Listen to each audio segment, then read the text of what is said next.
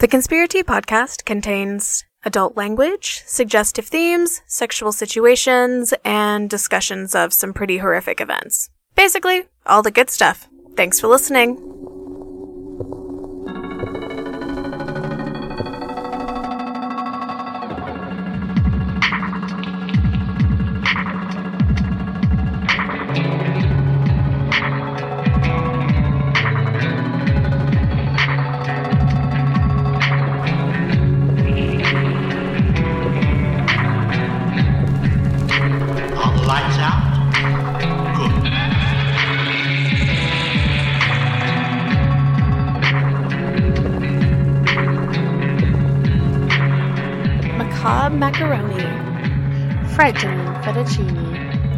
Fettuccine, manicotti. ominous orzo, terrifying tagliatelle, gnarly gnocchi, Terrifying tortellini. vicious vermicelli, agonizing agnolotti. Spooky spaghetti. ghoulish garganelli. Welcome to Creepy Pasta.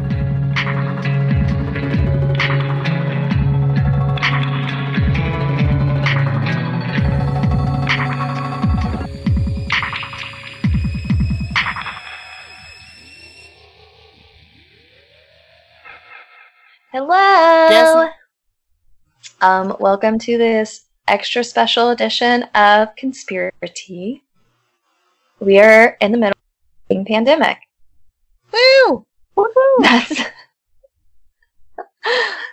so. Um, I'm I'm Katie. Hello, if this is you from the year 2060 and you've just discovered our time vault because we've all been wiped out, this is Elizabeth.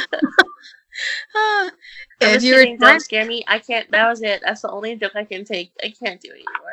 I was gonna say if you're a time traveler from a different uh from the future and you've come back to 2020 and you're hearing this, shoot us an email. Let us know how it turns out. That's all. That's all. And also, Yeah. I'm Renee. That's all. I mean, we know how it's going to turn out. Just shoot us an email. You know what? Actually, why don't you just email the CDC and you let them know what we're using for the for the vaccine, and then let's just speed this up, okay? Yeah. Email chad at kroger.com or chad kroeger at nickelback.com. Tell him to go At Kroger. government. Chat at Kroger. um, but yeah, so we're doing a super special episode where we're we're all on Skype because we're because we are responsible adults and we're quarantining. Yes, social distancing. While I love you, I don't want to get y'all sick or vice versa. I could be a carrier and not even know it. That's true. Same. I'm not a smoker, so I might not ever know. I could get Katie sick, and then Katie's gonna go to work and get somebody else sick, and then that person's gonna get somebody else sick, and then eventually they're gonna run into Jimmy Carter, and he's gonna catch. Stay away from Jimmy Carter. So we're doing needs to calm a- down and stay away from Stevie Wonder because that's the Yes. human I'm trying to protect the most. It's bad enough Oh. that he's got Tom Hanks. He can't. know. Ooh, Harvey Weinstein got uh, tested positive. I Yeah, breathed on that bitch myself. Harvey Weinstein and Rand Paul. So it's been a good day for coronavirus news. Oh damn.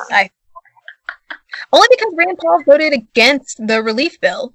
Friends, if you're listening to this next week and we're all still stuck in our houses, just Mhm. remember that washing your hands should happen all year long, not just in a pandemic. Um, maybe don't mouth breathe on people ever, not just in a pandemic. Okay? and if you can feel someone's breath, you're too close to them. Mhm. Okay?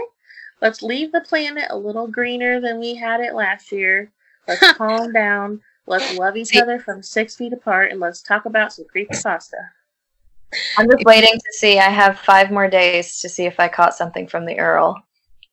Oh God, You went to the Earl?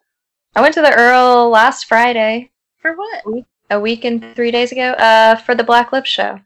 Oh, a week and three days. You're fine. They're saying young people, especially, are only going to take six days to show symptoms. Oh, okay. Well then, It, yeah, I'm it switched from 14 days to six days or whatever it was before, and now it's six days, Oh, well then, sweet. which is good. That means it's yeah, now I just quickly. gotta worry about all the customers. I just, I don't even. So like, I'm just dropping pizzas off at their car with gloves on too, and I wash my hands. Oh, Like, okay, my- I'm good. starting to get rashes on my hands from the latex gloves and the washing of my hands.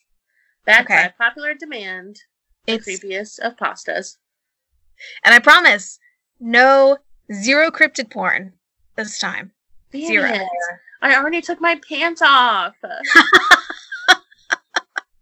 I'm sorry. But, you know, I can't be predictable. Okay.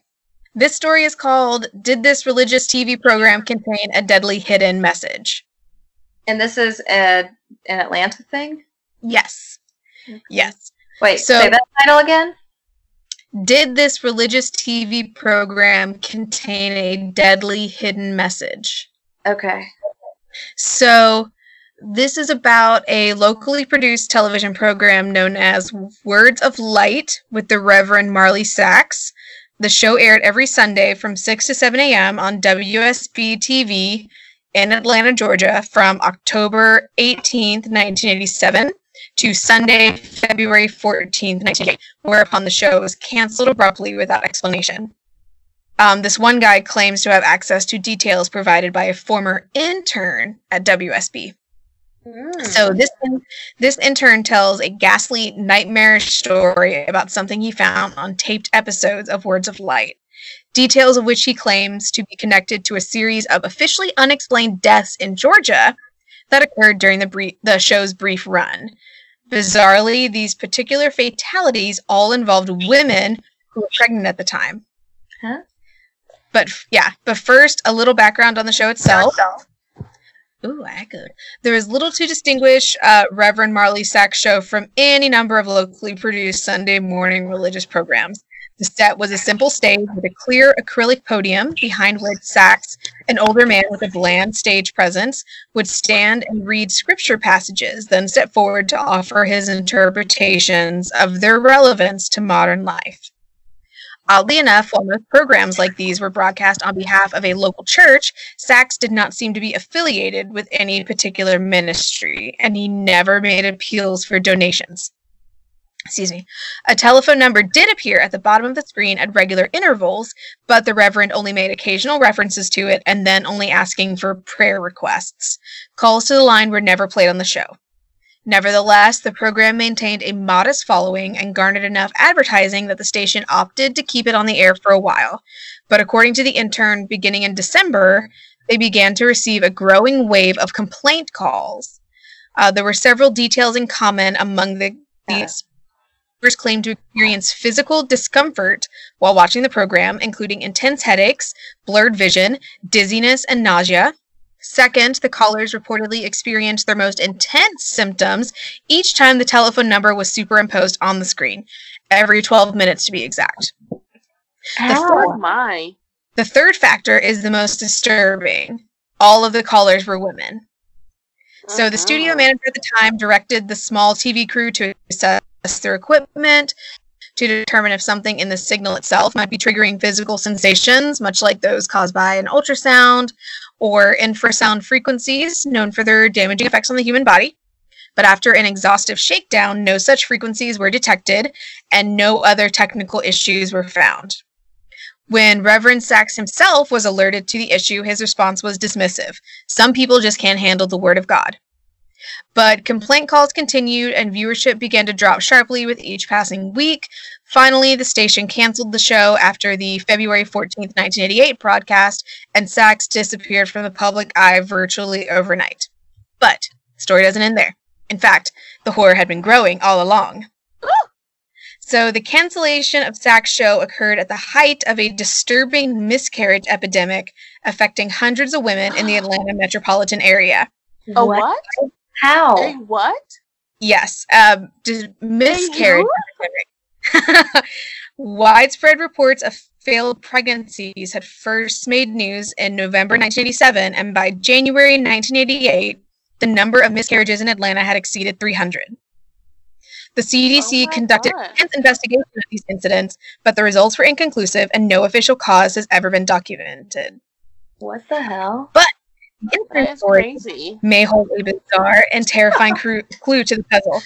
Assigned in 19, uh, 1989 to search WSB's tape library for stock footage to accompany a feature about the station's history, the intern found archived episodes of Words of Light and made a shocking discovery.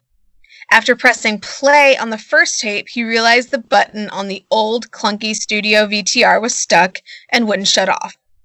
He finally managed to pry it up with a screwdriver, whereupon the picture slipped back a few seconds, finally freezing at time code uh, 1.13.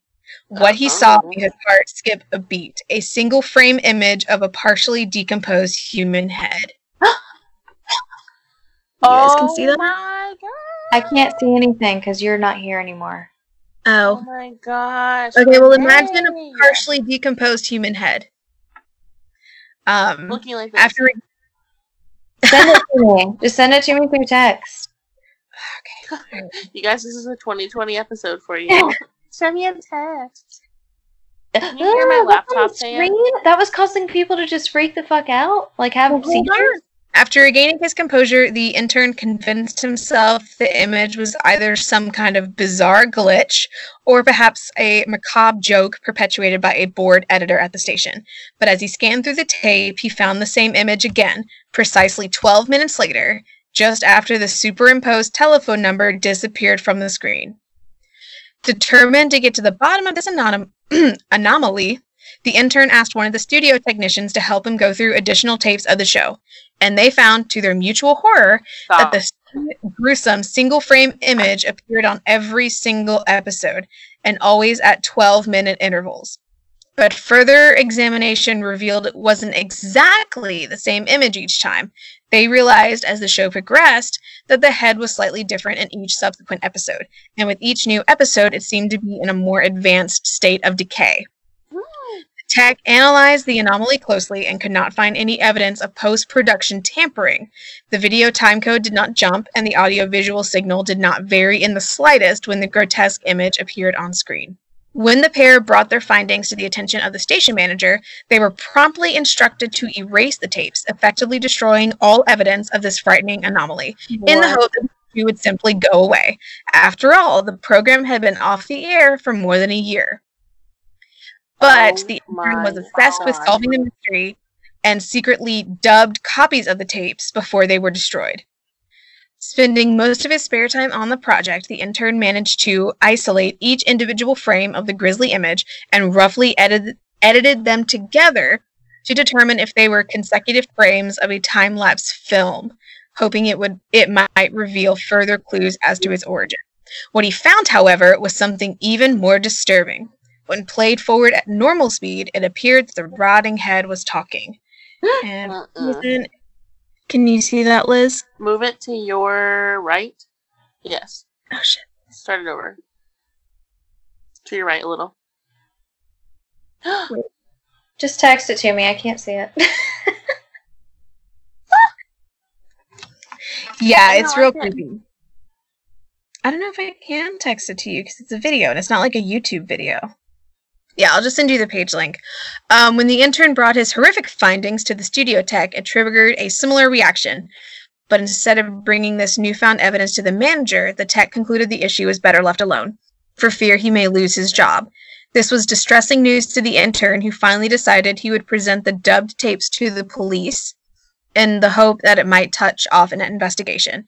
But he never got the chance. Mm. Days later, Atlanta police responded to a late night 911 call from an elderly woman who reported the sound of horrible screams coming from the house next door, where a young married couple lived. When responders arrived at the scene, they found the front door open and all the lights off. Just inside the living room, they discovered the still warm corpse of a young pregnant woman. Her abdomen had been torn open with a jagged imprint and a trail of fle- ugh, tail of fresh blood and a trail of fresh blood led from the gaping wound to the nearby couch. There they found the dead woman's husband, the intern at the TV station, sitting naked on the couch, staring blankly at the screen, watching the time lapse video of the severed head, which seemed to be on a recurring loop.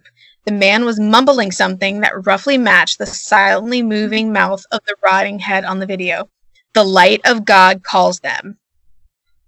On the man's lap, next to a blood slicked piece of ragged metal, was the tiny, motionless body of his wife's unborn child. The end. Thank you, Renee. That was beautiful. Like, You know what? I think I'm having an internet connection problem. God, I think yeah, I gotta go. go. That's so crazy. oh my god. Katie, did you have to go get a blanket? No, I had to get my neck pillow. I'm Katie. I can tell you right now, when this is all over, Katie's gonna be like, "Um, actually, can we work from home? I have my neck pillow there." This is very true. Um, yeah, that's it. that's terrifying. Yeah, that was wild. This is true? No, this isn't true. Or is it? I don't watch this. Oh god, oh god, oh god, oh god, oh god. Oh god, oh god, oh god, oh god, oh god. I'm scared. Katie, it's it's fine. It's like 30 years ago. I'm scared. A miscarriage epidemic. Just Yeah. like those words at the same time make me icky. Yeah. What do you have for us, Liz? Oh, What's your first? Well, The first one I'm going to start with. Um, some of you, if you are creepy pasta heads, um, some of you listening may know this one. I heard it the first time probably like two years ago. Um, and I literally never stopped thinking about it. So I figured that now would be a good time. Um, last time I brought you the black eyed children. Love. And this time I will bring you a diner open 25 hours a day. I think this is one of those that I've always meant to read, but I never have. Wah. All right. So I'm going to be reading this uh, from the author. Um, I got this from creepypasta.com. So obviously I didn't write this, and so I'll be reading it from the point of view like it was me. Okay? Just want to Okay. get that all out there. I did not write this. Okay. Late one night, I found myself driving down what seemed like an endless stretch of road. I was on my way back from a week long business trip, facing at least a 12 hour drive home. Having always been afraid of flying, the monotonous trek was unavoidable. Though tedious and sometimes downright soul crushing, in an effort to minimize my commute, I usually refrained from making pit stops. I would push through exhaustion and discomfort, making my way home in one fell swoop. Like an idiot, by the way. Just a side note, that's terrible. I love stopping Yeah, on road trips. I would then enter my bedroom and meet my blankets with a hard thud, falling asleep almost immediately after my head hit the pillow. Picturing my eventual slumber is what always keeps my foot on the gas pedal. On this drive, however, I got particularly hungry. I tried to ignore the feeling, but this became increasingly difficult as the night went on. I found myself longing for sustenance, fantasizing about dreadful gas station food, anything that would placate my insatiable late night hunger. I was between a rock and a hard place. Unable to fight off the urge to eat any longer, I gave in to my stomach's groaning and got off the highway somewhere in Massachusetts. I had been to the state on several occasions, but this time I was in unfamiliar territory. There were many trees, more than the average Cape Side town. On top of that, there were no buildings in sight. Despite the lack of res- residential growth, I was sure I could sniff out a 7 Eleven and indulge in a microwave burrito or a slice of rubbery pizza. I drove hmm. on for what must have been 30 minutes. No gas stations, no fast food joints, no buildings of any kind. I was just miles and miles of wooded area. Worst of all, I did not have a phone signal to pull up my GPS. Oh. I was just about to give up on Operation Midnight Snack when I saw a faint glow off in the distance. This signaled me that I must have been reaching the outskirts of civilization, or your death, by the way. yeah. Ugh. Furthermore, it meant nourishment was just around the corner. As I approached the glimmering light, I realized it was that of a large neon sign. Coming closer, I was able to make out what it said Supernova Diner, followed by an even larger subheading Open 25 hours a day. I guessed that they really wanted to drive the we never close angle home, and this was Mhm. a cheeky way to do it. Cheekier and larger still, there is a big flashing arrow beneath the sign, pointing to the diner in question. as hungry as ever, I pulled in without hesitation. I jumped out of my car and rushed towards the entrance, but not before taking a quick look at the place. It was a beautiful, retro themed silver boxcar diner. The smooth metal exterior gleamed in the moonlight as I walked up. It was so sleek and well crafted that I wondered why it was located in literally the middle of nowhere. Hmm. Could they really be getting any business? After admiring the diner's craftsmanship, I barged in, intent on satisfying my late night case of the munchies. The diner was void of life, but I heard a voice yell out from the kitchen Be right there. Hmm. While I waited for service, I surveyed my surroundings. A gorgeous red checkerboard pattern painted the interior of the building. Lining the perimeter were red booths and tables so immaculate they looked as though they'd never been touched by human hands. To top it all off, there was a row of similarly red, identical cushioned bar stools at the counter. The diner definitely had a classic 50s vibe to it, but it was too crisp and clean to feel authentic. After a few minutes of waiting, a middle aged man came out from the kitchen, drying his hands with a dish rag. Hello there, welcome to the Supernova Diner. My name is Hank, and I'll be your server tonight. How can I help you? He wore a retro soda jerk cap, a comically large bow tie, a spotless white apron, and a smile too wide for his face. He pointed up at the large menu on the wall behind him where I noticed quirky food items like the Milky Way shake, galaxy sliders, and planet fries. Uh, yeah, I'll have whatever the special is. I didn't feel like asking him to translate the menu for me. I didn't really care what I was eating so long as my stomach stopped growling. Mm. Okay, the Nebula Express coming right up. Hank shot me another awkwardly wide, too wide smile. To escape his eager glare, I pulled out my phone and glanced at the screen. Still no signal, but I noticed that it was approaching midnight. I groaned a bit, knowing that my detour had cost me a swift return home. Still, I knew I couldn't ignore my biological needs any longer. I put my phone in my pocket and looked back up at the counter. Hank was still there with the same smile on his face. Uh, shouldn't you be putting in my order? He didn't react to my query. Instead, he remained silent and motionless. Okay then. I'm just gonna leave. Bye. Just as I turned to head to the door, Hank spoke up. I wouldn't do that if I were you. Why is Oh, that? I asked. Well, it would be a waste of time. I turned back and glared at him. What are you talking about? Are you going to get my food or not? He laughed. You can't leave now. The fun is just about to begin. Your order is being prepared as we speak. Just sit back, relax, and enjoy the ride. Hank pulled out a stopwatch from his apron. The digital readout appeared to be counting backwards from an hour. That's weird. I didn't know if it was a restaurant gimmick or a strange prank at my expense, but either way, I was fed up. Well, bye, Hank. It's been weird. Thanks for nothing. I turned around and continued marching towards the exit. As I did this, my jaw dropped. The door was gone. my eyes quickly darted from left to right, revealing to me that the windows had vanished as well. There was oh. nothing but continuous walls on either side of me. Perplexed, I looked back at Hank.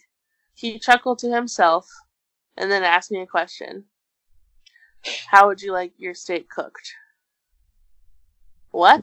I asked. Your meat. How do you like it? Um, well done. I like it well done, which is a rookie order, but that's fine. and then he said, Well done, huh? I like my meat as red as possible. A little color does the body good. I looked at him confused. Hank, where's the door? Well, let's just say it's temporarily unavailable. Anything else I can help you with? Um, yeah, what the hell is going on here? Well, there are a number of possibilities. I've outlined them here on the menu. Hank pointed up at the menu again, only this time all of those quirky food items were gone. The letters had seemingly been rearranged to form bullet points and numbered 1 to 3. I read them out loud. Number 1. During your business trip, one of your colleagues slipped you some LSD as part of a half hearted practical joke. What you are experiencing now is part is a product of the drug's potent hallucinogenic properties. I like that one, Hank said. Unlikely, but it's fun, wouldn't you say? Hmm. I moved on to the next possibility. Two, you fell asleep at the wheel. This is merely a vivid dream that will continue until you inevitably crash your car and die on impact. Alternatively, you may have already crashed your car and lived, albeit barely. You are currently in a coma, and your sleeping mind has formed a narrative based on the hunger you felt before the accident. The diner is a metaphor for the coma itself, and you won't escape until you awaken, which may very well be never.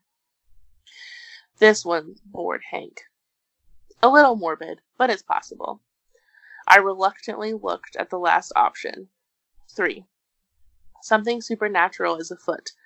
Mysterious forces beyond your comprehension are at play, trapping you in an otherwise normal eatery. These forces will not allow you to leave under any circumstances. The best thing you can do is accept this and allow yourself to succumb to whatever classic paranormal tropes are thrown your way. Death will be your only escape.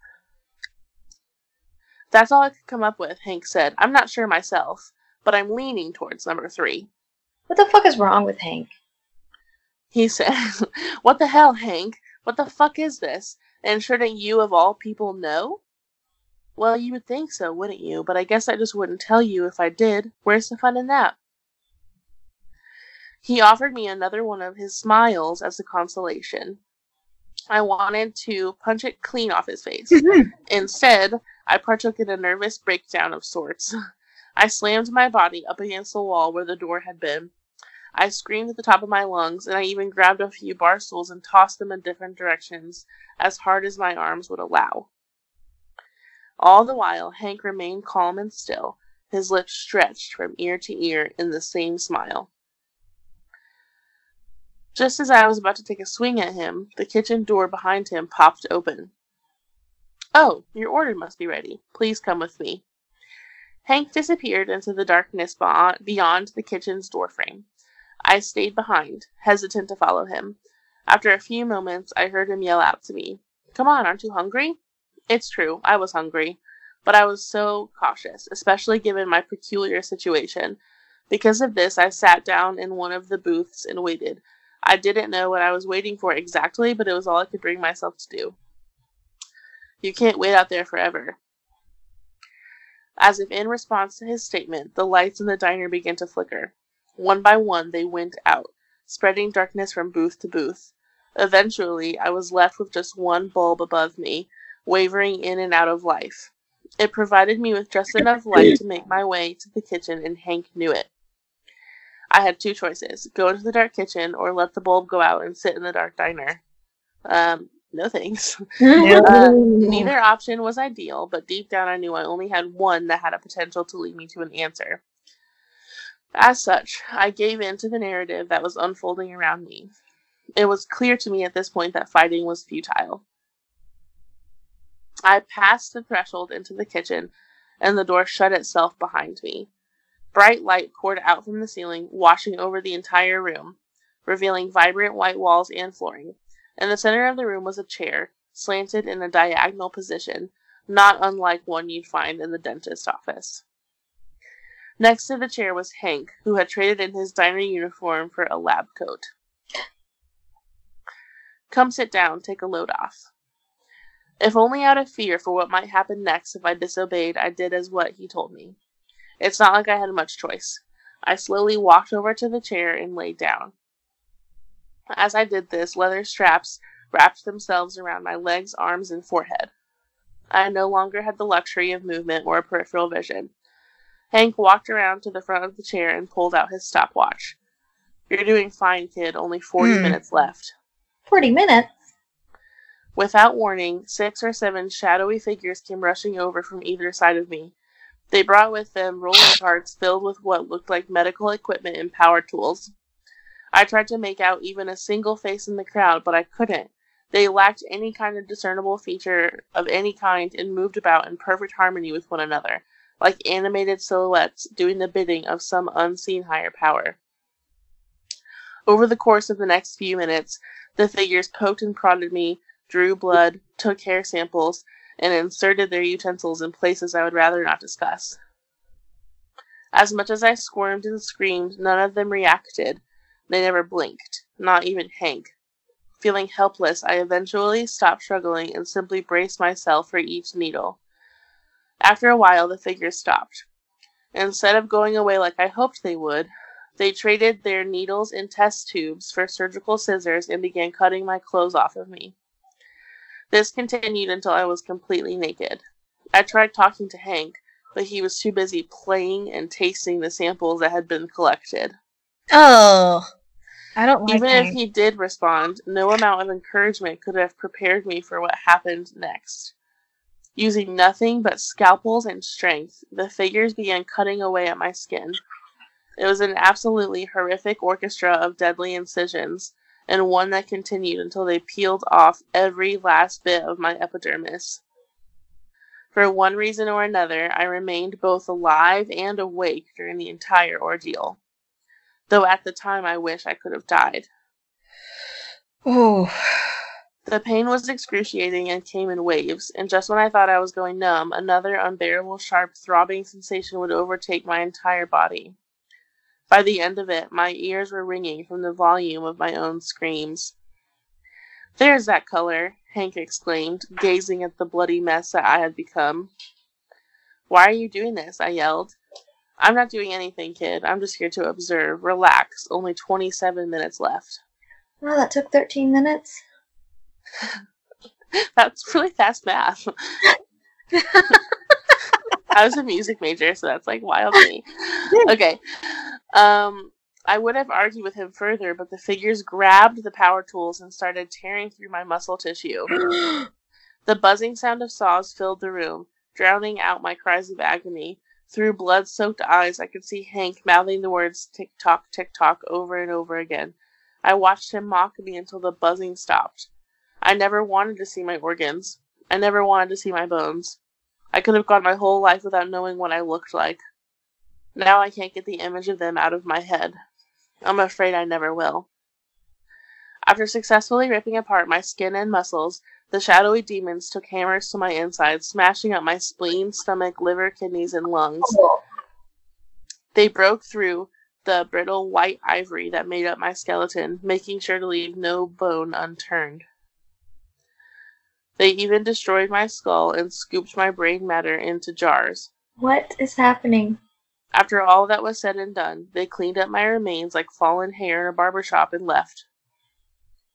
You're probably wondering how I lived. I'm not entirely sure. They stripped away every physical aspect of my being, but I was still there. A sort of bubble of floating consciousness. I could still see and hear, but I was without a material body. As jarring as that realization was, I was just happy to no longer be in pain. I didn't realize it, but Hank was still in the room. He walked over to me and leaned in real close, stopwatch in hand. See, now that wasn't so bad, was it? And looky here, you only got 18 minutes left. How will you spend them? What will you see? We had our fun. Now it's your turn. What? Hank turned around and walked out the kitchen door, leaving me alone in the white room. Within an instant, things began to change around me.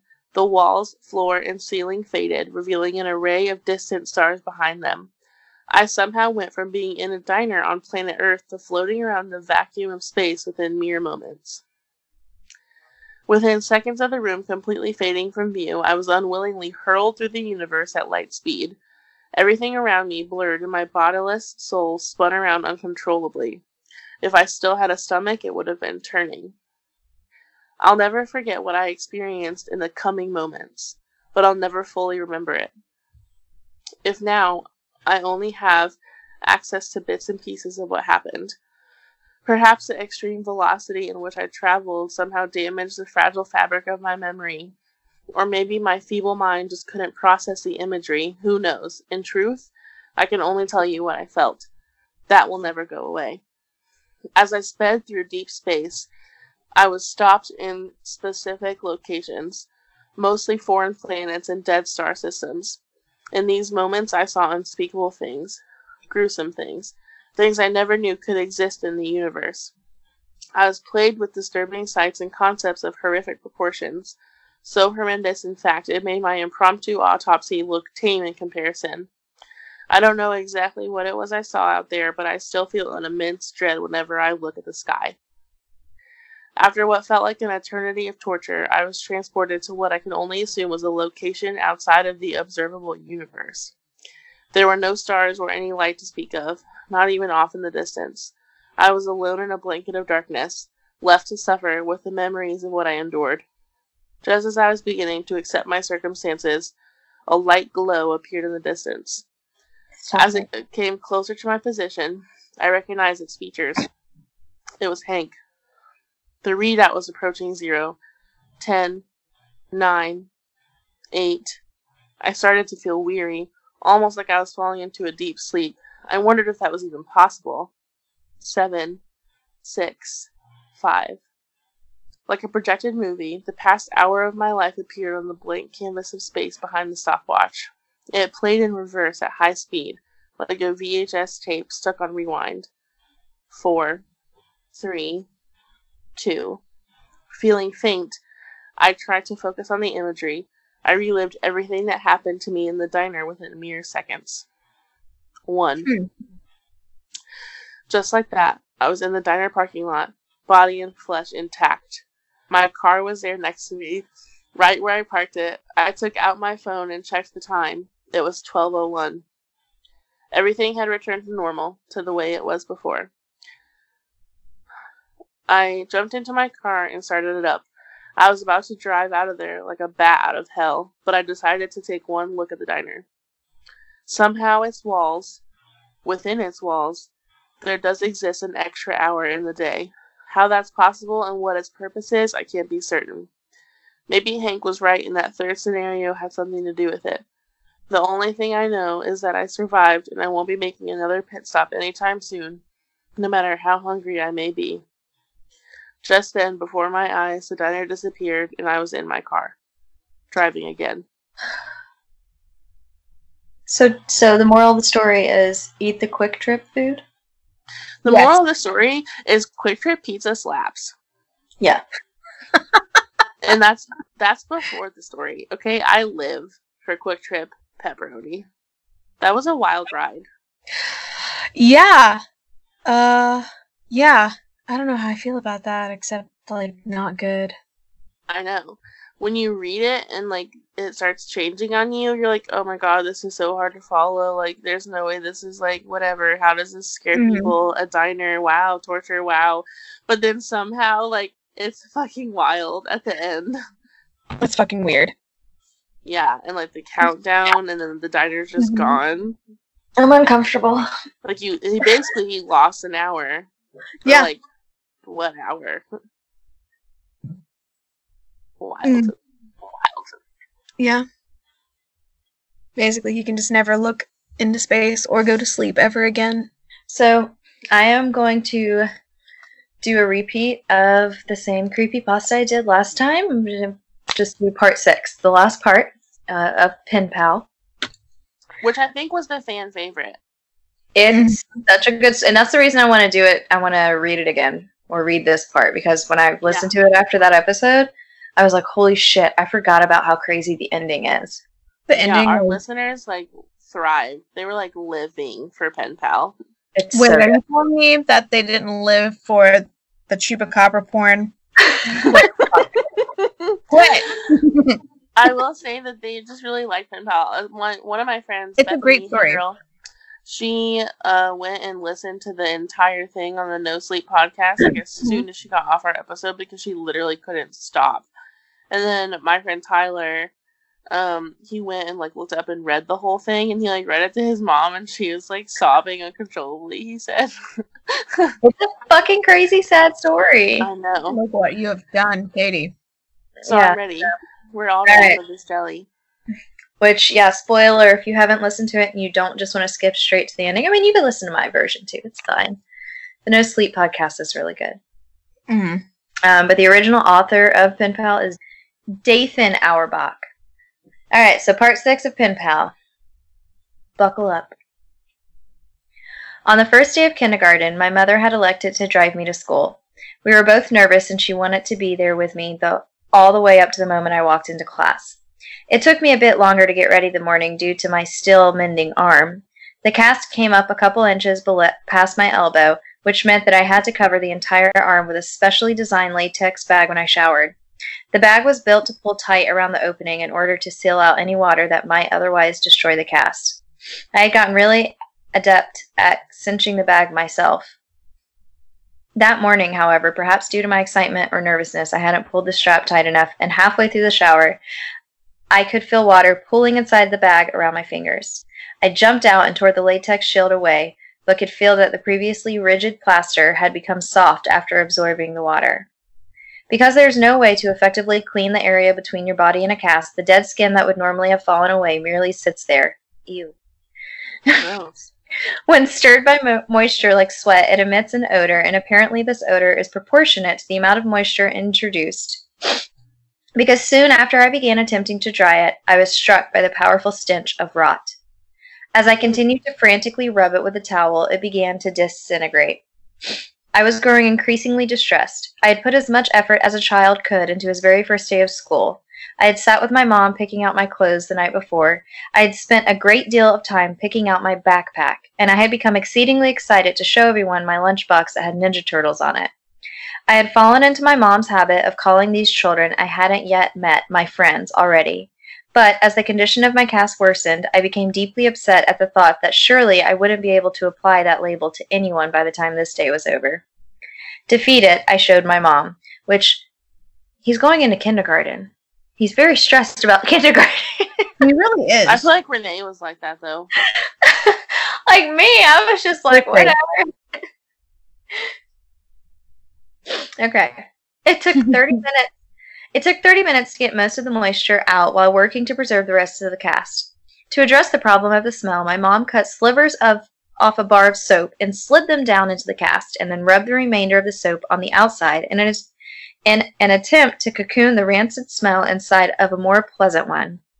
By the time we arrived at the school, my classmates were already engaged in their second activity, and I was shoehorned into one of the groups. I wasn't made very clear on what the guidelines of the activity were, and within about five minutes, I had violated the rules so badly that each member of the group complained to the teacher and asked why I had to be in their group. These kids are awful. what meanies? I hate them. I had brought a marker to school in hopes that I could collect some signatures or drawings on my cast next to my mother's, and I suddenly felt very foolish for even having for having even put the marker in my pocket that morning. Kindergarteners had the lunchroom to themselves at my elementary school, but some of the tables were off limits, so I didn't have to sit alone. I was self-consciously picking at the fraying ends of my cast when a kid sat across from me. I like your lunchbox, he said. I could tell he was making fun of me, and I grew really angry. In my mind, that lunchbox was the last good thing about my day. I didn't look up from my arm, and I felt a burning in my eyes from the tears that I was holding back. I looked up to tell the kid to leave me alone, but before I could get the words out, I saw something that made me pause. He oh. had the exact same lunchbox. So cool. I laughed. I like your lunchbox too. I think Michelangelo's the coolest, he said while mimicking nunchuck moves. It's my life every day right now, guys. I have played so much Ninja Turtle, it's not even funny. Everybody knows Raphael's the best. I didn't know there was a right and wrong way to play, by the way. Just throw that out there. Well, yeah, the right way to play is to beat the foot soldiers. I sometimes mix up Ninja Turtles and Star Wars, so I bring a lightsaber in sometimes and I get yelled at. Just say What it's the fuck, Donatello's Mom? uh, Donatello's thing. Oh, God. Anyways, back to the story. Before we get deep into it, I was in the middle of rebutting by saying that Raphael was my favorite when he knocked his open carton of milk off the table and onto his lap. I tried very hard to stifle my laughter since I didn't know him at all. But the struggling look on my face must have struck him as funny because he started laughing first. Suddenly, I didn't feel so bad about my cast and thought that this person would hardly notice anyway. Just then, I thought to try my luck. Hey, do you want to sign my cast? As I pulled out the marker, he asked me how I broke it. I told him that I fell out of the tallest tree in my neighborhood. He seemed impressed. I watched him laboriously draw his name, and when he was done, I asked him what it said. He told me it said Josh. Josh and I lunched hmm. together every day, and whenever we could, we partnered up for projects. I helped him with his handwriting, and he took the blame when I wrote fart on the wall in permanent marker. Jeez. I would come to know other kids, but I think I knew even that Josh was my only real friend. Moving a friendship outside of school when you are five years old is actually more difficult than most remember. The day we launched our balloons, we had such a good time that I asked Josh if he wanted to come to my house the next day to play. He said he did and that he'd bring some of his toys. I said that we could also go exploring and maybe swim in the lake. When I got home, I asked my mom, and she said it would be fine. My enthusiasm was boundless until I realized I had no way of contacting Josh to tell him. I spent the whole weekend, weekend worrying that our friendship would be dissolved by Monday. Oh, the only thing you have to worry about when you're five years old. Mm-hmm.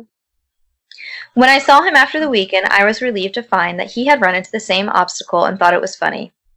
Later that week, we both remembered to write down our phone numbers at home and then exchange them at school. My mom spoke with Josh's dad, and it was decided that my mom would pick up Josh and myself from school that Friday. We alternated this basic structure nearly every weekend. The fact that we lived so close made things much easier on our parents, who seemed to work constantly. When my mom and I moved across the city at the end of first grade, I was sure that our friendship had seen its last day. As we drove away from the house I had lived in my whole life, I felt a sadness that I knew wasn't just about a house. I was saying goodbye to my friend forever. But Josh and I, to my surprise and delight, stayed close. Despite the fact that we spent the majority of our time apart and only saw one another on weekends, we remained remarkably similar as we grew. Our personalities coalesced, our senses of humor com- complemented each other's, and we would often find that we had started liking new things independently. We even sounded enough alike that when I stayed with Josh, he would sometimes call my mom pretending to be me. His success rate was impressive. My mom would sometimes joke that the only way she could tell us apart sometimes was by our hair. He had straight, dirty blonde hair like his sister, while I had curly, dark brown hair like my mother. One would think that the thing most likely to drive two young friends apart would be what's out of their control. However, I think the catalyst of our gradual disengagement was my insistence that we sneak out to my old house to look for boxes. The next weekend, I invited Josh over to my house, in keeping with our tradition of alternating houses but he said that he wasn't really feeling up to it. We started seeing progressively less of one another over the next year or so. It had gone from once a week to once a month to once every couple months. For my 12th birthday, my mom threw me a party. I hadn't made that many friends since we'd moved, so it wasn't a surprise party since my mom had no idea who to invite. I told the handful of kids I'd become acquainted with and called Josh to see if he wanted to come. Originally, he said that he didn't think he could make it, but the day before the party, he called me to say that he'd be there. I was really excited because I hadn't seen him in several months. The party went pretty well. My biggest concern was that Josh and the other kids wouldn't get along, but that seemed but they seemed to like each other well enough. Josh was surprisingly quiet. He hadn't brought me a gift and apologized for that, but I told him it wasn't a big deal. I was just glad that he was able to make it. I tried to start several conversations with him, but they seemed to keep reaching dead ends. I asked him what was wrong. I told him that I didn't get why things had become so awkward between us. They were never like that before. We used to hang out almost every weekend and talk on the phone every couple days. I asked him what happened to us. He looked up from staring at his shoes and just said, You left. Just after he said that, my mom yelled in from the other room that it was time to open presents. I forced a smile and walked into the dining room as they sang Happy Birthday. There were a couple of wrap boxes and a lot of cards since most of my extended family lived outside of state. Most of the gifts were silly and forgettable, but I remember that Brian gave me a Mighty Max toy shaped like a snake that I kept for years afterwards. My mom was insistent that I open all the cards that had been brought and thank each person who had given one, because several years before Christmas, I had torn through the wrapping paper and envelopes with such fervor that I had destroyed any possibility of discerning who had sent which gift or what amount of money. We separated the ones that had been sent by mail and the other ones that had been brought th- that day so my friends wouldn't have to sit through me opening cards from people they had never met. One of the cards for my friends had a couple dollars in them, and the ones from my family members contained larger bills. One envelope didn't have my name written on it, but it was in the pile, so I opened it. The card had a generic floral pattern on its face and seemed to be a card that had been received by someone else who was now recycling it for my birthday because it was actually a little dingy. I actually appreciated the idea that it was reused, since I'd always thought the cards were silly. I angled it so that the money wouldn't fall to the floor when I opened it, but the only thing inside was the message that had come printed in the card I love you.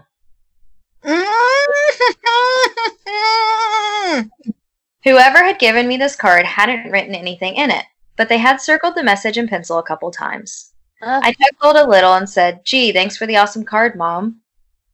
She looked at me quizzically and then turned her attention to the card.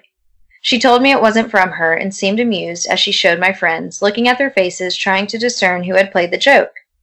None of the kids stepped forward, so my mom said, Don't worry, sweetheart. At least you know now that two people love you. Hmm.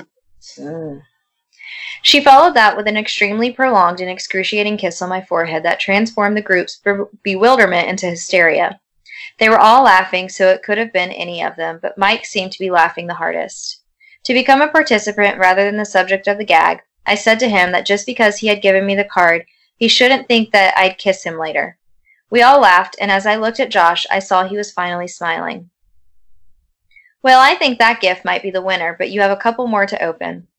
My mom slid another present in front of me. I was still feeling the tremors of suppressed chuckles in my abdomen as I tore the colorful paper away. When I saw the gift, I had no idea, I had no need to suppress the laughter anymore. My smile dropped as I looked at what I'd been given. It was a pair of walkie talkies. Well, go on, show everyone. I held them up and everyone seemed to approve, but as I drew my attention to Josh, I could see that he had turned a sickly shade of white. We locked eyes for a moment, and then he turned and walked into the kitchen. Mm. As I watched him dial a number on the cord- corded phone attached to the wall, my mom whispered in my ear that she knew that Josh and I didn't talk as much since one of the walkie talkies had broken, so she thought I'd like it. Mm. I was filled with an intense appreciation for my mom's thoughtfulness, but this feeling was easily overpowered by the emotions resurrected by the returning memories I tried so hard to bury. When everyone was eating cake, I asked Josh who he had called. He told me he wasn't feeling well, so he called his dad to come and get him. I understand that he wanted to leave, but I told him I wished we could hang out more. I extended one of the walkie talkies to him, but he put his hand up in refusal. Aww. I said, Well, thanks for coming, I guess. I hope I'll see you before my next birthday. I'm sorry. I'll try to call you back more often. I really will, he said. The conversation stagnated as we waited by my door for his dad. I looked at his face. Josh seemed genuinely remorseful that he hadn't made more of an effort. He, his mood seemed suddenly bolstered by an idea that had struck him. He told me that he knew what he'd want, what he'd get me for my birthday. It would take a while, but he thought that I would really like it. I told him it wasn't a big deal, but he insisted. He seemed in better spirits and apologized for being such a drag at my party. He said that he was tired, that he hadn't been sleeping well. I asked him why that was as he opened the door in response to his dad's honking in the driveway. He turned back toward me and waved goodbye as he answered my question. I think I've been sleepwalking. That was the last time I saw my friend, and a couple Oh. months later he was gone. Over the past several weeks, the relationship between my mother and I had grown increasing, str- increasing strained. Oh my god. And again. Over the past several weeks, the relationship between my mother and I was growing increasingly strained due to my attempts to learn the details of my childhood. It's often the case that one cannot know the breaking point of a thing until that thing fractures. And after the last conversation with my mother, I imagine that we will spend the rest of our lives attempting to repair what had taken a lifetime to build. She had put hmm. so much energy into keeping me safe, both physically and psychologically, but I think that the walls meant to insulate me from harm were also protecting her emotional stability. As the truth came pouring out the last time we spoke, I could hear a trembling in her voice that I think was a reverberation of the collapse of her world. I don't imagine my mother and I will talk very much anymore, and while there are still some things I don't understand, I think I know enough. After Josh disappeared, his parents had done all they could to find him. From the very first day, the police had suggested that they contact all of Josh's friends' parents to see if he was with them. They did this, Hmm. of course, but no one had seen him or had any idea of where he might be. The police had been unable to turn over any new information about Josh's whereabouts, despite the fact that they had received several anonymous phone calls from a woman urging them to compare this case with the stalking case that had been opened about six years before. If Josh's mother's grip on the world loosened when her son vanished, it broke when Veronica died. Which, if y'all are so confused, y'all just all need to go and listen to the rest of the stories. yeah, I was like, broke his arm. Oh yeah, that's right. yeah, you gotta gotta listen. There's so many loose loose ends. I that- refreshed my memory before this episode. Yeah, it's so good. She had seen many people die at the hospital, but, but there's no amount of desensitization that can fortify a person against the death of her own child. She would visit Yeah. Veronica twice a day since she was recuperating at a different hospital. Once before her shift and once afterward. On the day Veronica died, her mother was late leaving work, and by the time she arrived at her daughter's hospital, Veronica had already passed. This was too much for her, and over the next couple of weeks, she became increasingly more unstable. She would often wander outside yelling for both Josh and Veronica to come home. And there were several several times her husband found her wandering around my old neighborhood in the middle of the night, half clothed and frantically searching for her son and daughter. Due to his wife's mental dis- deterioration, Josh's dad could no longer travel for work and began talking began taking construction jobs that were less well paying so he could be Mhm. closer to home. When they began expanding my old neighborhood more, about three months after Veronica died, Josh's dad applied for every position and was hired. He was qualified to lead the build sites, but he took a job as a laborer helping to build frames and clean up the sites and whatever else was needed. He even took odd jobs that would occasionally come up mowing lawns, repairing fences, anything that keep from traveling. They began clearing the woods. Wow, I just did a run on sentence. I'm sorry. No, no, you're fine. That's kind of good. I didn't even notice. They began clearing the woods in the area next to the tributary. Tri- tri-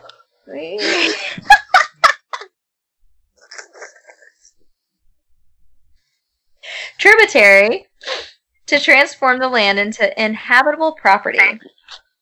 Josh's dad was at, was tasked with the responsibility of leveling the recently deforested lot, and this job guaranteed him at least several weeks of work. On the third day, he arrived at a spot that he could not level. Each time he'd drive over it, it would remain lower than all the surrounding land. Frustrated, he got off the machine to survey the area. He was tempted to simply pack more dirt into the depression, but he knew that would only be an aesthetic and temporary solution. He had worked construction for years and knew that root systems from large trees that had been recently cut down would often decompose, leaving weaknesses in the soil that would manifest as weaknesses in the foundations above. He weighed his options and elected to dig a little with a shovel in case the problem was shallow enough to fix without needing a machine that would have to be brought over from another site. And as my mother described where this was, I knew I had been at that spot both before the soil was broken and before it had been filled in. I felt a tightening in my chest. He dug a small hole about three feet down until his shovel collided with something hard. Mm. He smashed his shovel against it repeatedly in an attempt to gauge the thickness of the root and the density of the network, and when suddenly his shovel plunged through the resistance. Oh no. Confused, he dug the hole wider. After about half an hour of excavating, he found himself standing on a brown blanket covered box about seven feet long and four feet wide. Our minds work to avoid dissonance. If we hold a, ble- a belief strongly enough, our minds will forcibly reject conflicting evidence so that we can maintain the integrity of our understanding of the world. Up until the very next moment, despite what all sense would have indicated, despite the fact that some small but suffocated part of him understood what was supporting his weight. This man believed, he knew, his son was still alive. My mom received a call at 6 p.m. She knew who it was, but she couldn't understand what he was saying. But what she did comprehend made her leave immediately. Down here, now, son, please, God. When she arrived, she found Josh's dad sitting perfectly still with his back to the hole. He was holding the shovel so tightly it seemed that it might snap, and he was staring straight ahead with eyes that looked as lifeless as a shark's.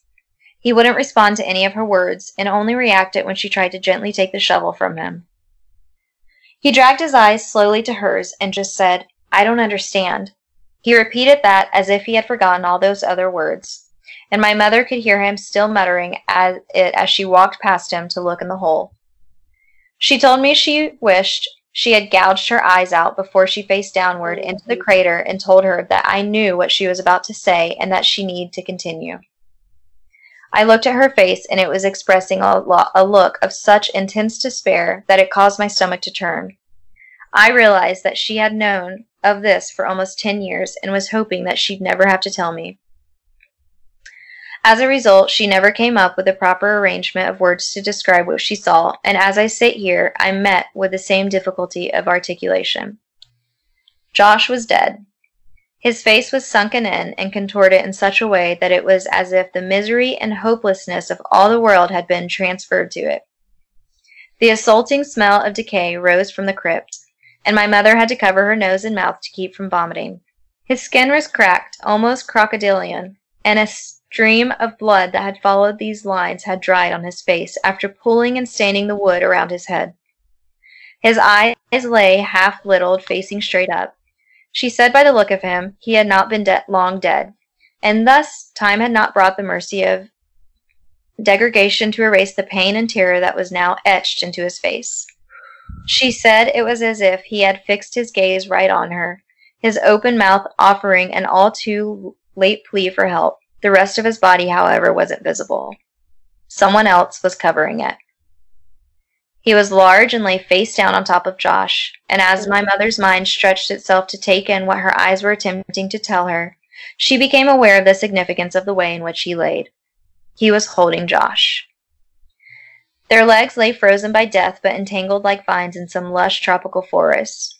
One arm rested under Josh's neck only to wrap around his body so that they might lay closer still. As the sun passed through the trees, its light became reflected by something pinned to Josh's shirt. My mother stooped to one knee and raised the collar of her shirt over her nose so that she might block out the smell.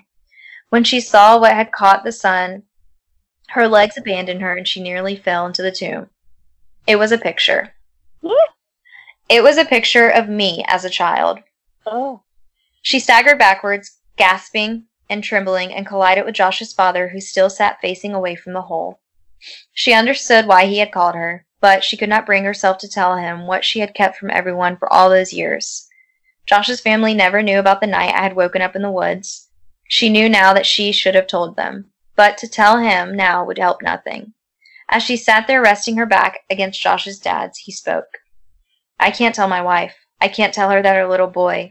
His speech staggered in fits as he pressed his wet face into his dirt caked hands. She couldn't bear it.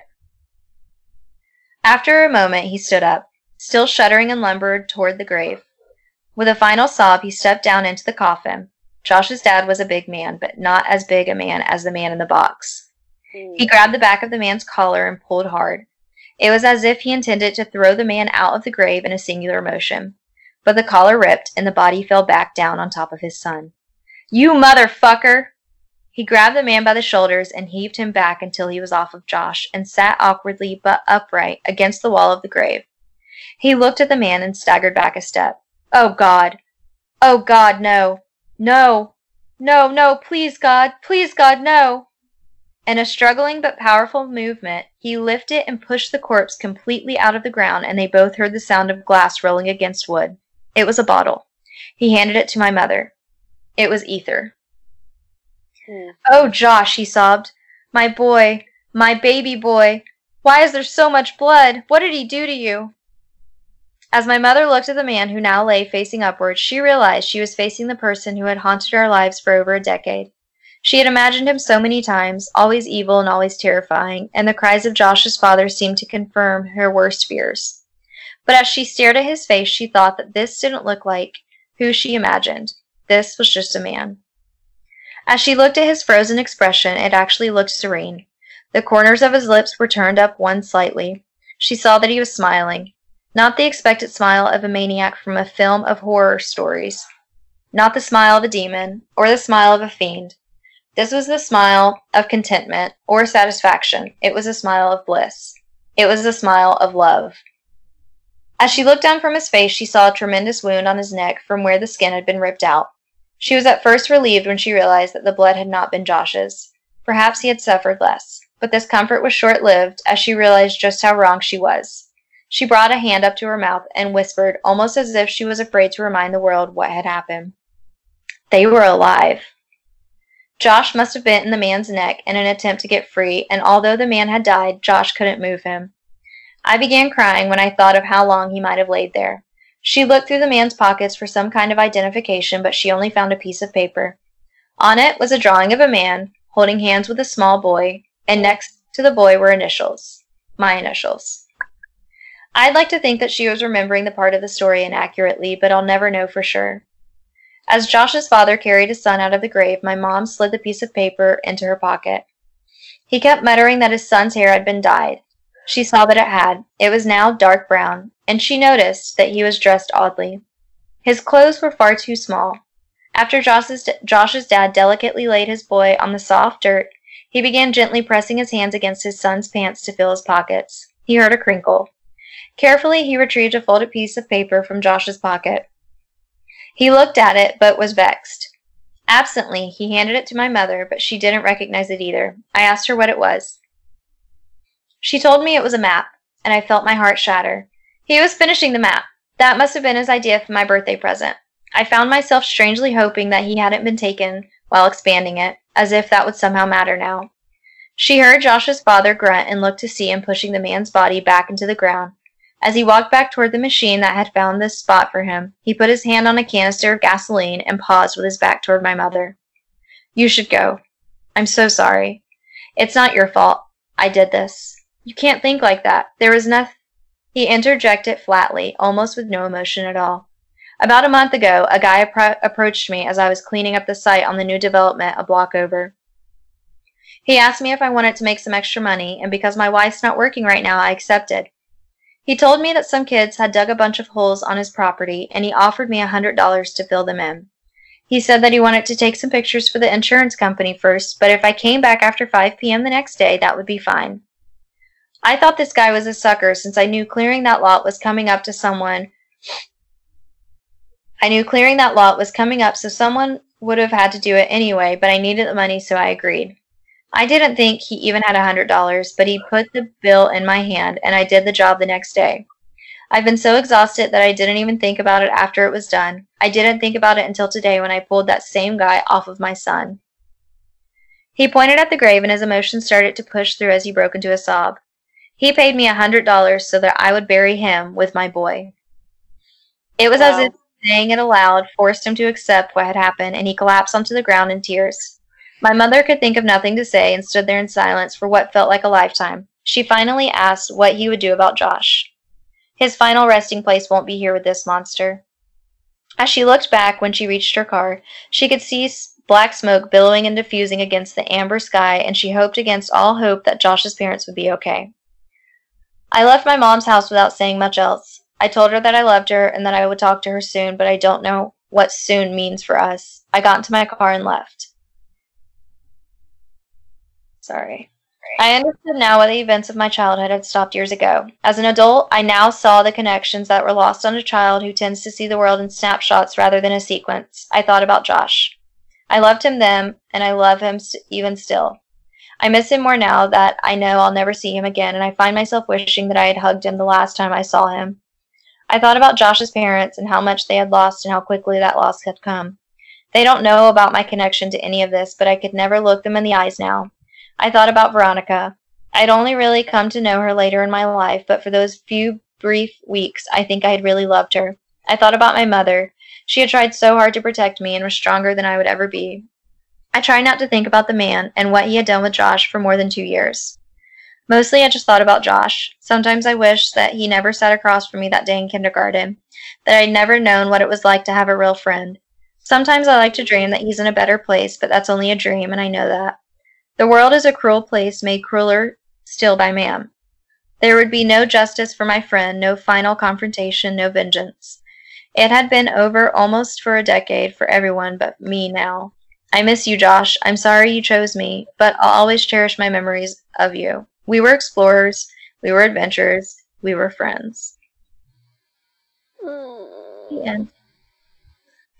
Sorry, I didn't make you cry. I'm so emo. Uh, yeah, no, that story always does. Yeah. That It- story always does. Oh. Uh, blame his fucking teacher. God, I'm so I you never know. know. Be Yeah. sorry your teacher Well. sent a balloon. For real.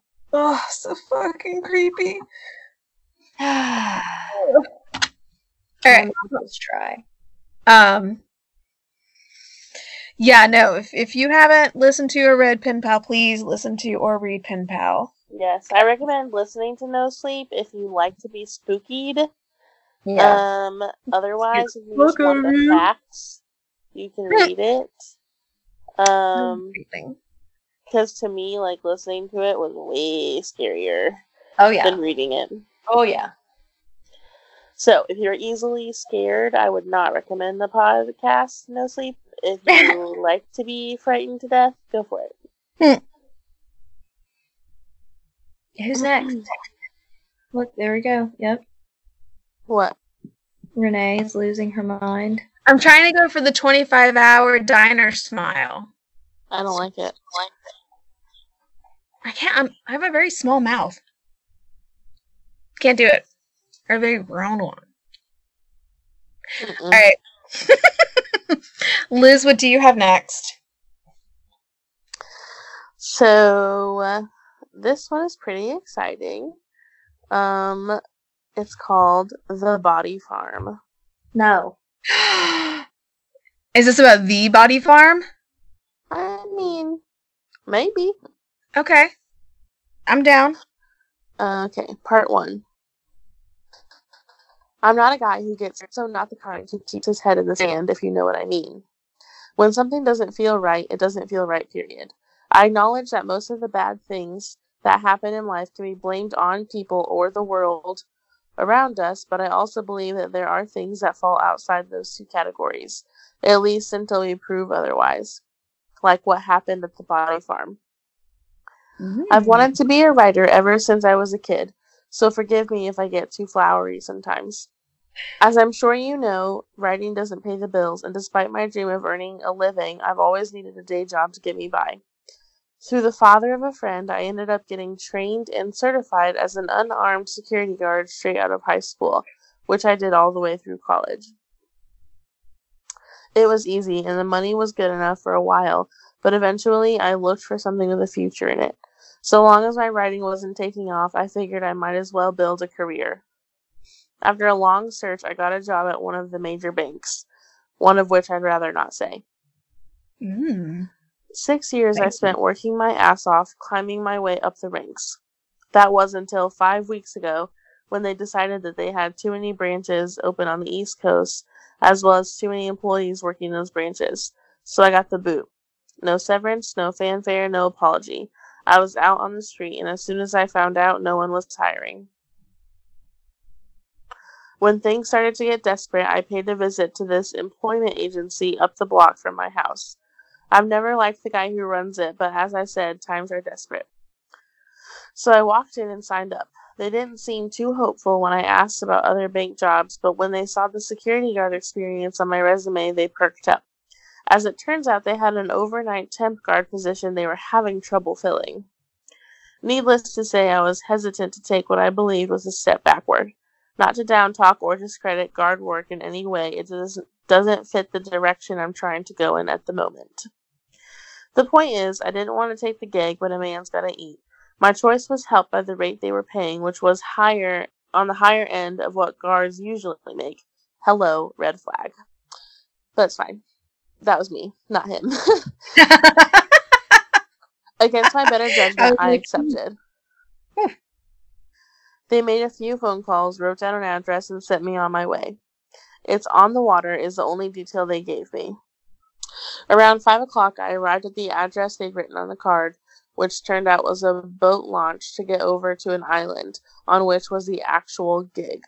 I'll call it Twain Island, since I'm pretty sure I'm not supposed to be talking about it in the first place, even though its actual name is one I never heard despite growing up close by. After a confusing exchange with the older guy who ran the dock, he told me something which very nearly made me turn around and get in my car.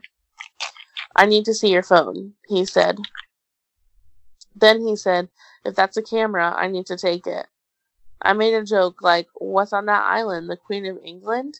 But he wasn't amused. I argued with him, but in the end I handed it over. A few minutes later, an even older guy came and got me and took me onto the boat. Since it was only the two of us, I had no idea what I had gotten myself into. I tried to make small talk. He wasn't talkative, but as we approached the island, he made the second sketchy comment of the day, this one in the form of a question. Have you ever been to one of these farms?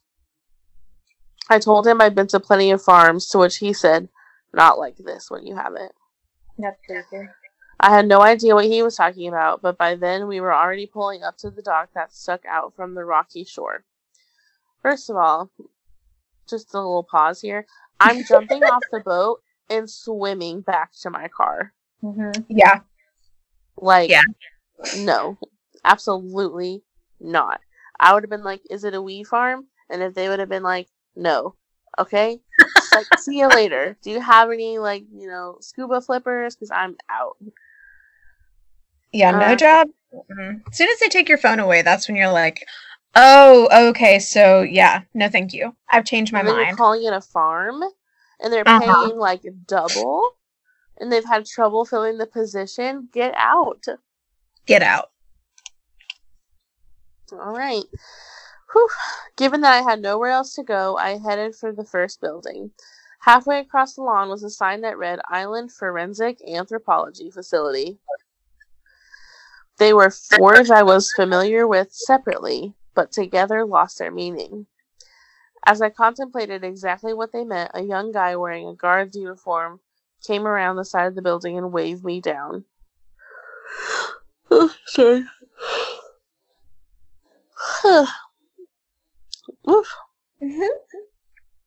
I heard the boat, he said. He introduced himself as Eric and handed me a walkie talkie. He explained that other than a few computers with an internet connection, all communication on the island was done by old school means. In case of Old emergency, they. Huh? Old, Old school, school means, like old Ah. school ways. Mm. Sorry. No, you're fine. In case of emergency, they even had a two way radio set up. I asked him why I wasn't allowed to bring my cell phone, and he said it was so no pictures ended up on the internet, which I'd heard from a friend who did guard work at a high end jewelry manufacturer, so I guess it made some sense, but I still didn't know what the hell was going on. What? I point blank asked him, What is going on? All he said was, Come on, I'll show you. Oh, We walked not into, but around the decent sized building, past the second smaller building, and into the woods beyond. No. Bye. no, No. no. I'm done. This whole story is like, stop, go back, stop, stop, Mhm. go back. Eric said something about the island being the alleged site of buried pirate treasure, but to be honest, I wasn't paying much attention. There was a strong smell in the air, pungent and sweet and downright awful, which I found impossible to ignore. Eric noticed my face and casually said, Have you ever smelled a dead body before? I shook my ah. head no. He said, You'll never forget it now. At that point, we came into a clearing in the woods where the foul odor really ramped up. I've always had a strong stomach, but even this was excessive. I felt a lump form at the back of my throat. There were two people, one male, one female, both roughly college aged and wearing similar gray coats, standing over what looked like long, low cages made of chicken wire. As we walked closer, I could see dark forms in the cages like piles of trash. The girl looked over at us and nodded politely, but the guy didn't bother. She was pretty, and he looked like a bug. it wasn't until we were right on the top of the cages that I realized what they held. First of all, if somebody ever told me that I looked like a bug, I think I would just cry. I think he was mad because the guy didn't because the guy ignored them. So he was He's like, like, that she could was really cute, but he looked like a bug. he looked like a bug. He ignored us and he looked like a bug. Like, what does that mean? hmm All right. Anyways, there's I have to interject, otherwise I will scare the shit out of myself. The first body I saw, in fact have ever seen, was a woman's. Her skin was impossibly waxy with large patches of discoloration as if the wax had been burned. She looked like someone had sprinkled rice across her, like a new bride. Unfortunately, it wasn't rice. The maggots crawled on her legs and pooled in the crevices of her neck. Her surprisingly white teeth grinned up at me, exposed, and her belly was inflated like a birthday balloon. My mouth watered from the rising feel of vomit, but I managed to keep it in check. He introduced the two as Bernard and Terry, interns from the Name Removed Institute, and said there were two more wandering around somewhere, as well as the man in charge, a scientist by the name of Dr. Christensen. Terry could see I was bothered, so she was nice enough to finally explain what the fuck was going on. Hmm. We study human decomposition, she said. The goal was to better understand the process in order to help, among other things, police determine more accurate times of death in a variety of settings. This seems like a very strange way to be Dexter, but I looked at five or six other cages, which she explained were to keep birds away, and asked how many there were on the island. It varies, but it usually hovers somewhere around 50. 50 dead bodies, one island, no cell phones, no boats. That is the reality show I'm going to write. That's all. That's the title. That whole thing is the title of this show. Will 50 you dead bodies, one island, no cell phones, no boats. Welcome, meet your true love or become part of an experiment? dear God. If you don't get married in 10 days, you're body number 51. Yes. All right. They said some see you laters, and then Eric led me around the rest of the island. First, to point out some of the other body sites, more corpses, some caged, some not, and then to perform a perimeter around the shore. He said I'd have to do at least two such rounds during my shift, which I was already thinking about skipping. it took about 45 minutes for us to circle back around the dock, which I noticed was the only way onto or off of the island, short of risking the waves crashing onto the sharp rocks around the ring of slimy garbage. Yeah. Yum. By then the sun that's me. By then the sun was starting to set. Then he took me inside the main research building, which I guess had been converted from a sports center dating back some 50 years. We took a quick look around the operation, and I saw the back of someone's head inside one of the rooms, but other than that, not much registered. I think by that time my head was spinning too fast for any more info to get in. We left the main building and went to the second building, which served as our office. Eric pointed out the bathroom, the lockers, the eating area, the stocked fridge, the flashlights, and the desk with a two way radio, which he showed me how to use. He gave me a grin and asked if I was all set. I shrugged, which was the most sincere answer I could give. I'll be Um, honest, he told me. Most guys don't last long here, especially the night shift. Thanks. If you take out the mental part, it's the easiest job in the world. But that mental part. His voice trailed off, and I knew exactly what he meant. What could be easier than making sure a bunch of stiffs stayed dead? And yet the sun was going down, and I was filled completely with dread, the kind where you want to run and scream in no particular direction. Before I could articulate the thought, the sound of a ducking a docking boat rose up, and with a nod and a few more last minute instructions, he was gone. Next boat's at 3 a.m., he shouted from across the line, which seemed like a pretty important detail to be leaving for the last second. Ahead of him were the two interns I'd met, Bernard and Terry, along with two others. Terry waved and I waved back, pretending to be unfazed. On the boat already, aside from the old man operating it, was the man whose face I couldn't make out from a distance. After the boat chugged away and made a line for land, I looked around at the dimming island, inhabited by me and fifty rotting corpses, give or take, with the wind kicking up off the ocean, and I wondered just how I ended up here. Just a Hmm. month earlier, I'd been sitting comfortably behind a desk in a warm bank. It was incredible how quickly life could shift beneath your feet. To pass the time, I had the internet, thankfully, and that got me past the first few mindless hours. Before I knew it, the clock over the door read 20 past 9. Not close enough to three, my friend. Just saying. Not even. No. No, that's like 12 episodes of Love Island, but okay. Outside it was pitch black, while inside it was way too quiet, so I pulled up some music videos and let them play in the background. A huge playlist of classic rock songs. As I opened a text file, not surprisingly, most of them had to do with zombies coming to life and attacking the living. Nothing really stuck though, and I began to have that familiar uneasy feeling that comes whenever I try to write alone. After a few minutes, I stopped trying to fight it. I closed the file and then my eyes. I'm not sure how long I was asleep. Ugh. Sorry, I'm scared.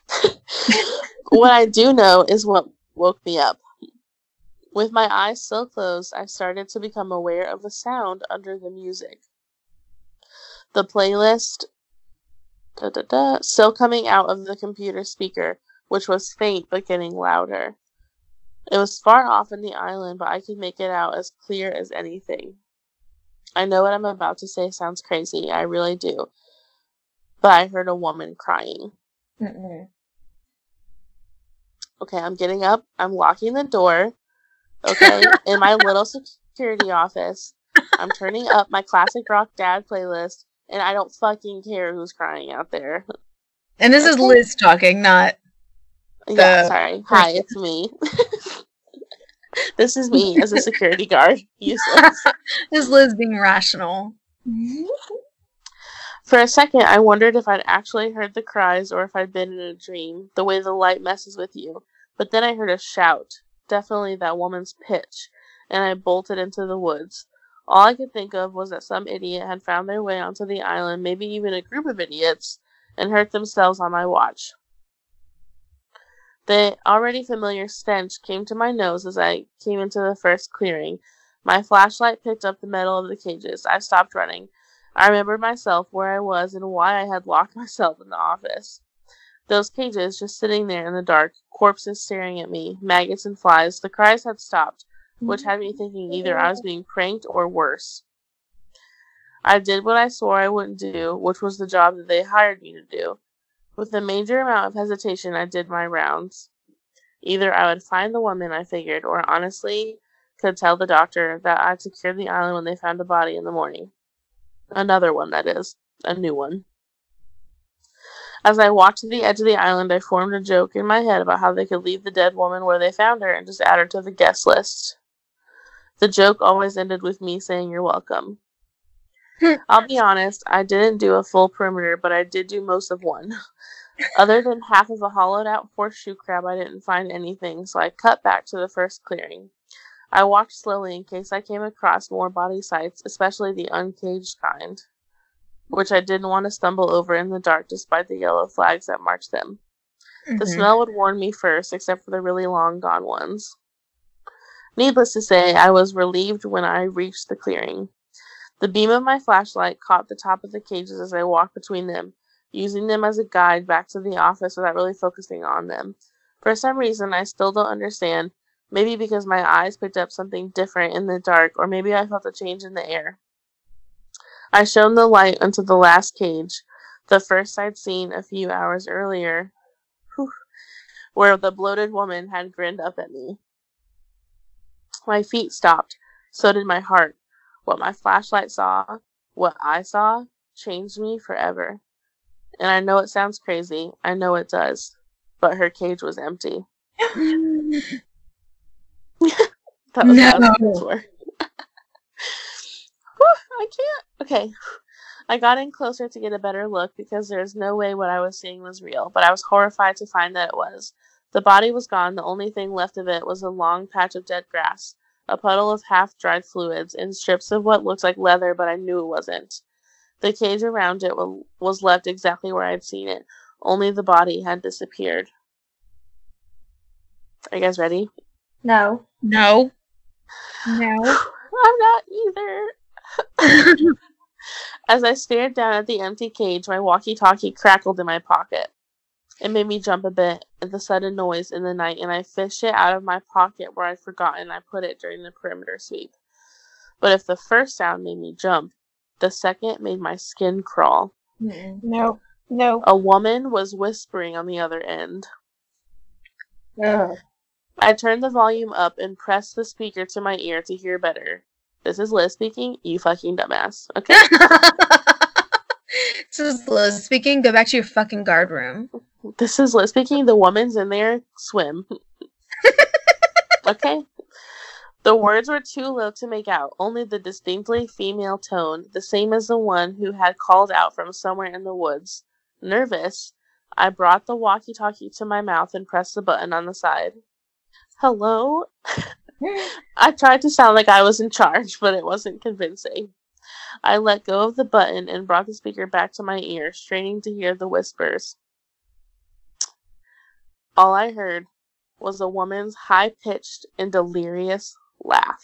No. No. I'm scaring myself. Okay. Instinct took over and I ran. I ran away from the cages and out of the clearing, into the woods and out of them again until I was running between the two buildings and back into the office, slamming the door shut and locking it. You didn't look around. That was dumb.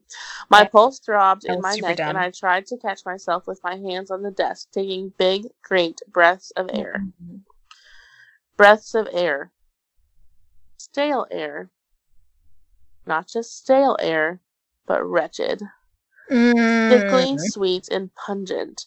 The smell of those bodies had somehow moved into the guard's office, even though none of the sights were anywhere near it. It was No. then, as I pushed myself up off the desk, the thought of that woman's missing body came back. The voice on the radio, the whispers and a laugh. It was just then that I realized not just air had gotten in the building. I looked at my hand. A smudge of something black was on my palm. There was a matching one on the table.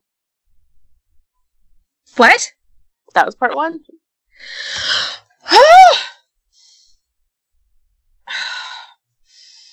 I hate you.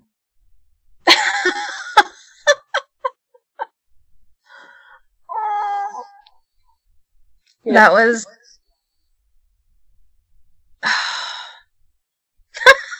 There's your face. It me. You're so proud of yourself. I yourself. don't like it.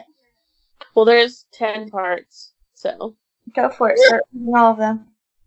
and this person does claim that it's not creepy pasta, and they did actually work for something like this. Oh, we still have way more creepy pasta. Well, we have more creepy pasta to do. Yeah, so next time, if you guys like that, just let me know. We can do Body Farm Part 2, 3, 4, 5, 6, 7, 8, 9, 10.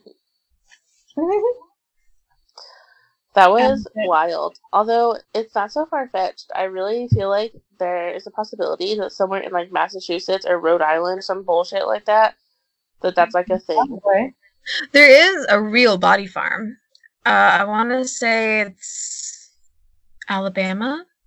Okay, well, Alabama is a body farm. Yeah. There's nothing in Alabama. Why not? Oh, there's more than one. There's four. Okay, well, Five. I don't. I can't think about it. Okay. I only know because I read um I think it's called Death by Mary Roach. It's all about what Oh. happens to your body. That's exciting. Brittany, do you have one more for us? I have two more, but they're both super short. Um, one of them is pretty. One of them is really scary. One of them is less scary. Okay, Which we'll one would y'all with really scary first because after Okay. we end this, I still have to eat my dinner that got here two hours ago, and it's dark. Okay, so this one I actually found because there is an abandoned church in my near me. Liz is gone. Hold on, I don't know where I want to sit, but I know I need more lights. okay, So there's an aban- I found out there's an abandoned church uh, near where we all live, and um, I want to explore it. So I found Okay, well, this. don't take don't take me after you tell me the story. I'm telling you that. Okay, so this is this is just called a guide to exploring abandoned churches. Mm-mm. Okay, well that sounds. If you go alone- okay. Just wait. If you go alone, don't bring a flashlight. You'll see things you don't want to. Don't bring groups bigger than 12. Bring water and some snacks, but no wine. If you have to sleep there, sleep in the sanctuary, but not on a pew. If you try to read the hymnal, the words won't be English anymore. The Bibles will be blank until you confess. If you see someone praying at the altar, don't approach them. If they approach you, don't talk to them. Leave immediately. If you hear the organ playing while you're in the basement, know that your time is running out. If it plays while you're in the sanctuary, your time is up. Take whatever you want, but if you find that one of your possessions is missing, don't look for it. Let them have it. It's not worth your life. If you find a rosary, don't put it on. It won't help. The water isn't holy anymore. Throwing it on the demons in the shadows won't work. Drink the wine if you wish to never leave. Don't get separated from your friends. If you spend the night, leave at sunrise, otherwise, you'll enter another plane of reality with no way back. If you don't spend the night, leave through the doors you came in. You might look behind you after leaving and see that the church isn't there anymore. It means that they took what they wanted. Never enter the same abandoned church twice, even, especially, if you forgot something inside. That's a lure. On your second tour through, they will know enough about you to keep you there. Ooh. Have fun. Have fun, Renee. I'm only going through once. I'm only going to go through once. I know I what to just do. don't think that that's a viable option. We're not going with you. You're going by yourself. Yeah, I'll FaceTime you while you're there, but like I'm not looking. I'll check all the hymnals. Check all the hymnals. All right. Are y'all ready for the last one? Yeah.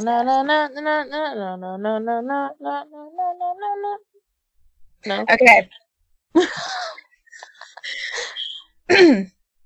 I kind of don't want to tell you guys the title. I'll tell you guys the um, SpongeBob finds the Lord, not clickbait. I woke up in my pineapple under the sea. My legs enabled him. I crawled out of my bed into my wheelchair. I wheeled down the What? stairs, greeted by the four Chipettes. Hey, said Tom Cruise in his Chipettes outfit. How did you sleep? Fine, said SpongeBob SquarePants with a tear in his eyes. He was lying. Tom Cruise raised his hand to comfort the small sponge. Hey, it's gonna be okay, he said. But he was wrong. Suddenly, Theodore busted into the door. He had a black suit on with a black tie and a leather-bound Bible in his right hand. SpongeBob, SpongeBob, he proclaimed, I have found the Lord. Brittany tucked her hair behind her little chipmunk ear. Who is the Lord? she asked. Is that an off-brand of Gucci? Quiet now, Oh, thou fortress, my sent by the Lord Satan to ta- taint my soul and drag me to the outer reaches of the nine rings of hell, Theodore cried, holding the Bible aloft. May the Lord's light touch you and heal whatever skankiness you have left in you, you whore. Calm down, Eleanor, said Tom Cruise. My name is Theodore, you ignorant slut, What? said the small chipmunk man, waving his Bible belligerently. Don't confuse me for my wench of a wife. Jeanette gasped and clutched her hand to her rodent titties. I thought I was your main host. This sparked a fight between the three biological chipettes because they had all been spreading their legs for his sweet chipmunk chode, his. I hate Meanwhile, the fourth chipette, What Tom Cruise, was going baking at? SpongeBob lovingly as he fingered the the sponge. SpongeBob had all of Tom Cruise's ooh-woos.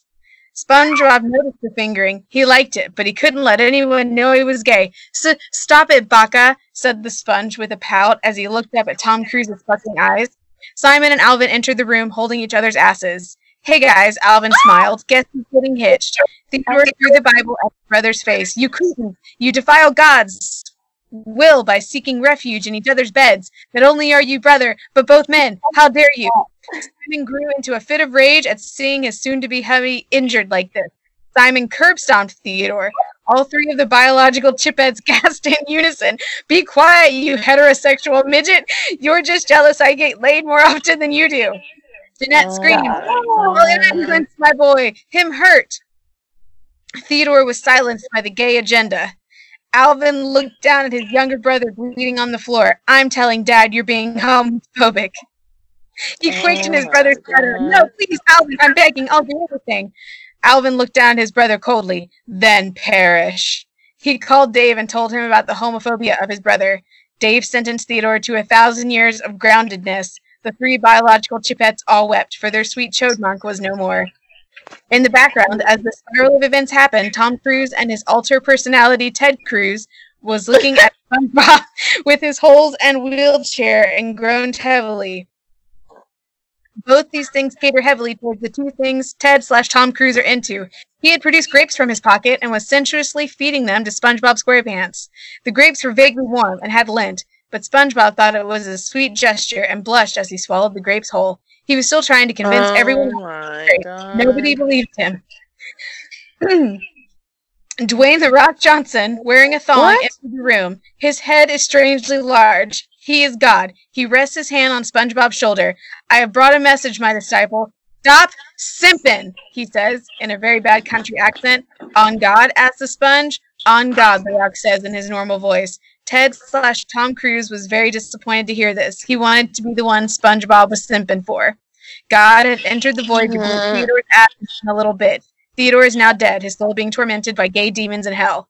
SpongeBob gazed towards Ted slash Tom Cruise. He thought about God's words, then curled his hands into fists and rested them on his paralyzed legs. Stop simping? No, he loved Tom slash Ted Cruz and would not stop simping. In fact, he would simp even more. He made a plan to fight God. That was not a threat, but a promise. Tom slash Ted Cruz, you are my senpai. I sent for you and else.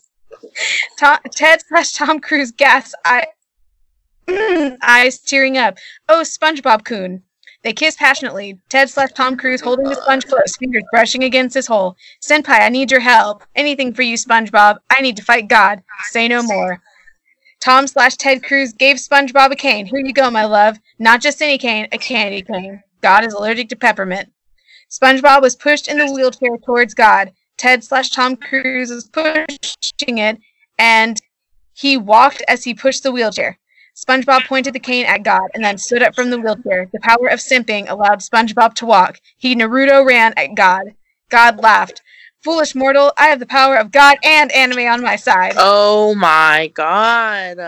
Yes, said SpongeBob, but I don't give a fuck. Ted slash Tom Cruise no longer likes SpongeBob because SpongeBob wasn't a wheelchair anymore, which was his kink. SpongeBob beat God backwards with the candy cane. John Cena awakens it in the middle of the night. He is Jesus Christ. His dad needs him. He teleports to the void fight. SpongeBob beats his knees. SpongeBob is now God. He collapses because he's paralyzed again. The end. What? The You're dead to me. fuck? You're dead to me. I'm Why really sorry. I come here. I don't remember how I found that, but as soon as I found that, I was like, I have to. I have to. Why? Why do I even come here? Cause you love us. I mean, okay. Okay. Why? Okay, kids. Well, I'm sorry about that last one. Oh, please stay. I promise. I promise. Sometimes it's more. It's better than this. This is just a fun bonus episode. Yeah, let me tell you that I'm gonna take away her internet researching privileges, so I'll guarantee that it'll be better than this. well, Whatever. you asked for it, kids. You got it, kids. You got that pasta, and boy, was it creepy. Yes. A lot of it was creepy. I'm very creeped out. I keep checking in my camera to make sure there's not like a ghost in the corner. That's why I didn't the light on because I literally was like, absolutely the fuck not. Someone's ready to turn my bedroom into a diner and send me off into the void scalped. Chill. But- can't. No. We'll be on Skype for like two more episodes max. Mm-hmm. And then we'll be back. And more Yeah. than ever. It'll be great. But for now, stay inside. Wash your damn hands. Don't Stop talk to breathing on people. people. People. Yes. Stay if you can, stay inside. If you can't, wash your hands a ton. But In the meantime. Just uh, follow us on Instagram at ConspiraTea Podcast ATL. Um, I think during this time we're gonna start posting some like quizzes and things and conspiracy boys and you just let us know what you want to see and we'll give it to you. So we gotta go. Okay, love You you guys. Don't go into abandoned churches. Don't do that. All right, guys. Bye. Bye. Like anybody, I would like to live. I I. I just want to do God's will. And I want you to know tonight that we as a people will get to the promised land.